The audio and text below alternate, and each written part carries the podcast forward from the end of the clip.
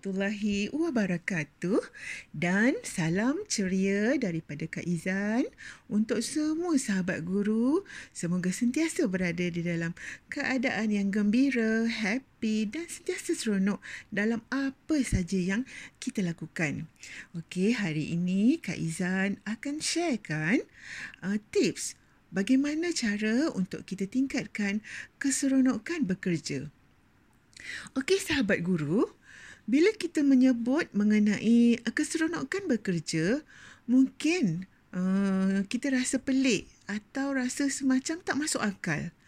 Bagaimana kita boleh berseronok dengan kerja? Sedangkan kerja itu adalah kerja. Ha, okey. Okey, memang syok kalau sekiranya lah kalau kita dapat uh, persekitaran kerja yang uh, apa orang kata yang ceria, yang fun dan tidak mendatangkan stres pada diri kita. Tapi sahabat guru, uh, tak semestinya persekitaran kerja yang teruk uh, bermakna kita tak boleh berseronok. Ha, bukankah keseronokan itu kita boleh cari? Okey, kita boleh bina, kita boleh hidupkan Ah, okey. Di sini Kak Izan ingin kongsikan beberapa tips bekerja dengan ceria. Okey. Uh, cuba uh, sahabat guru amalkan beberapa tips yang akan Kak Izan sharekan ini supaya kita boleh meninggalkan segala perkara negatif. Okey, kita tetap ceria dan yang penting kita stay fokus. Okey. Okey, tips yang pertama dari Kak Izan adalah kita kena betulkan niat kita. Ya? Kerana niat ini adalah segala-galanya sahabat guru. Ya, ia adalah guidelines yang menjaga tujuan kita daripada kita tersasar jauh. Okey. Kadang-kadang manusia ni melayan kita uh, dalam keadaan yang tak, sangat tak baik. Okay? Dan ini sebenarnya sangat mengganggu uh, hati kita, fikiran kita, perasaan kita dan kita jadi sangat tidak selesa. So, kita jadi tak seronok lah. Tapi sahabat guru, uh, teguhkanlah niat kita. Walau macam mana pun orang sekeliling melayan kita. Okay? Kita tetap fokus dan kita bagilah sebanyak-banyak manfaat yang boleh kita beri kepada orang lain sama ada orang melayan kita dengan baik ke atau tidak ke uh, kena ingat ya sahabat guru tujuan kita satu saja iaitu kita nak redha Allah. Okey insyaallah ya Allah pemudahkan segalanya. Okey yang kedua tips dari Kak Izan adalah kita cari kawan yang rapat dengan kita. Mungkin Uh, kita rapat dengan kawan yang kebetulan. Ha satu kepala dengan kita. Kemudian kita dapat kongsi minat yang sama. Okey? Jadi bila berada bersama uh, kawan-kawan yang best ni Uh, sedikit sebanyak tentunya lah dapat menceriakan hari-hari kita sepanjang di tempat kerja. Betul tak? Okey. Tak secara langsung uh, stres kerja pun dapat dikurangkan. Okey, apabila kita uh, dapat berkongsi cerita, berkongsi luahan hati. Okey. Okey. Uh, uh, Kak Izan terjumpa tahu satu kata-kata yang sangat best. Okey, cuba dengar. Okay, one of the most beautiful qualities of true friendship is to understand and be understood. Yeah. Okay. Okay, tips kedua, cuba elakkan semua yang ada unsur negatif. Okay. Macam mana tu? Okay. Uh, macam ni sahabat guru. Okay. Semua yang negatif sebenarnya memang sangat membunuh okay, keseronokan ketika kita di tempat kerja. Jadi, elakkan mereka yang suka menimbulkan kontroversi. Okey, uh, kurangkanlah uh, bersembang okey uh, dengan dengan mereka yang ada sifat aura negatif ni, okey. Uh, mereka mestilah tak banyak sikit pun suka bergosip dan aura negatif tu kadang-kadang terpalit pada kita. Okey, kita kalau boleh jauhkanlah. Okey, dengan tips bekerja ini, uh, kita rasa uh, kita akan sentiasa confident dan sentiasa dalam keadaan positif lah. Okay. Uh, kat sini pun kita jumpa satu, satu kata-kata yang best. Okay. Positive thinking will let you do everything better than negative thinking will. Uh, kan? Okay. Yang seterusnya, uh, cuba buang masalah pribadi. Okay. Biasanya kan sahabat guru, apabila kita tertekan dengan isu, isu-isu pribadi, secara tak langsung ianya boleh mempengaruhi uh, faktor positif ketika kita berada di tempat kerja. Okey, sebab itulah kalau boleh, ya, kalau bolehlah cadangan Kak Izan, masuk je ke tempat kerja, kita buang, kita delete semua masalah pribadi kita. Okey, lupakanlah segala masalah di rumah, okey? Uh, sebab kita nak stay fokus ni pada kerja. Uh, barulah semangat. Okey? Okay, once you replace negative thoughts with positive ones, you will start having positive results. Ha, betul kan? Sangat betul. Okay, yang kelima, okay, uh, best. Kak Idan pun selalu buat Okey, yang kelima apa dia sahabat guru? Selalulah beri ganjaran kepada diri sendiri. Uh, beri reward untuk diri sendiri. Okey. Okey. Kita selalulah beri reward pada diri kita atas apa jua peningkatan yang kita lakukan. Okey, tak perlulah uh, tunggu ketua kita ke, rakan sekerja kita ke nak beri pujian. Hmm, ini cukup lah. Saya pada Kak Izan lah cukup lah. Kalau kita seorang je tahu pun tak apa. Kadang-kadang kita uh, rasanya tak perlulah nak, nak pukul canang. Oi, aku dapat ni. Aku dah berjaya sampai tahap ni. Uh, tak perlu. Tapi tiba masa dia orang akan tahu juga. Cuma uh, uh, apa untuk memberi reward pada diri sendiri sebenarnya untuk kita ras, buang rasa rasa down. Kita nak bila kita beri reward pada diri kita kita rasa diri kita bersemangat dan gembira.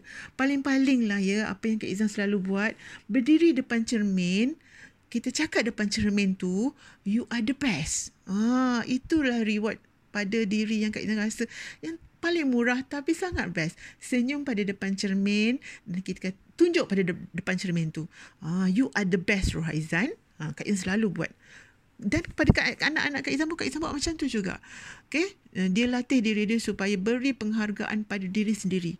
Sebenarnya kalau fikir-fikir balik, macam syok sendiri kan. Ah, tapi sebenarnya ini motivasi untuk diri. Okay, so kita rasa sentiasa bersemangat dan confident. Okay, uh, ataupun uh, Kak Izan selalu cakap pada diri uh, you are amazing Rohaizan ha okey. Try buatlah sahabat guru eh. Mana tahu kadang-kadang uh, benda yang simple ni lah membawa kepada perkara yang lagi besar.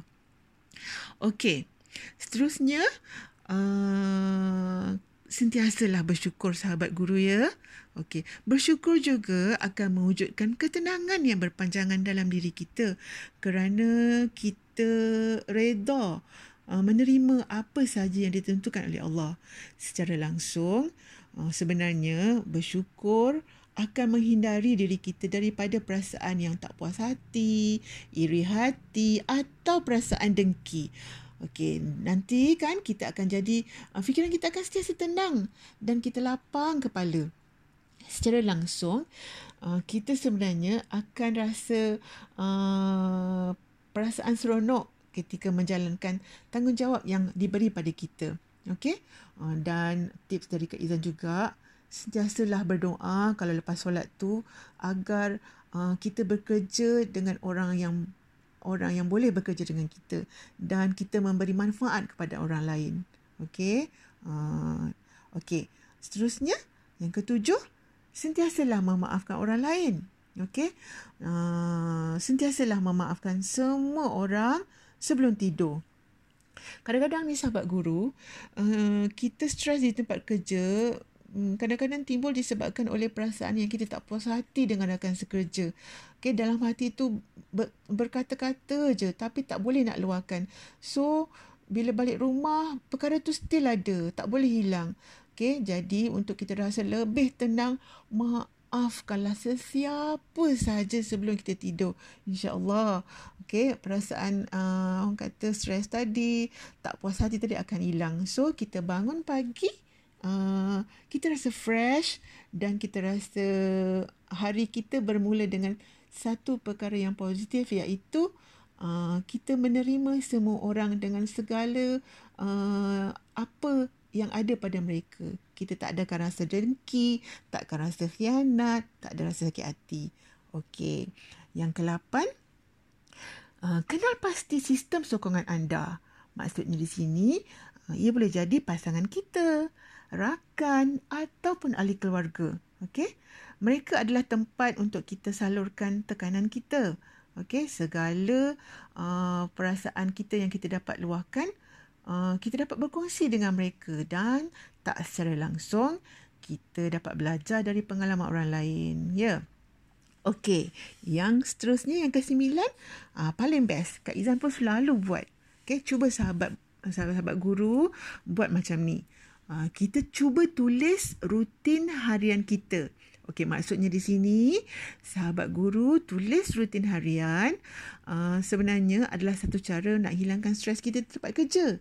Okey, cuba tulis satu jurnal tentang rutin harian yang kita lalui selama seminggu untuk kita ketahui uh, sebenarnya situasi manakah yang paling buatkan kita rasa tertekan.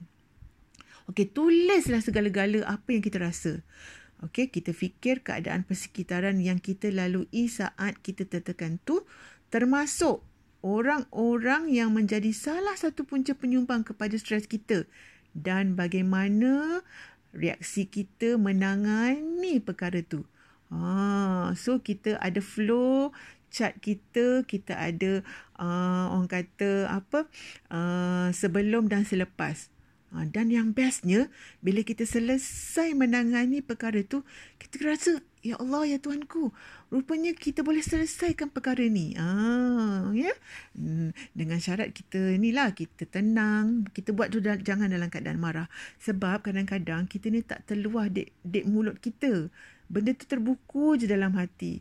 Ha, tak elok sebenarnya kita simpan perkara ni, lama-lama dia meletup okay, uh, bahaya. So, dengan cara yang paling mudah, dengan cara yang paling senang untuk kita luahkan segala perasaan kita, kita buatlah jurnal. Tulis, curahkan segala-galanya di atas kertas. Okey.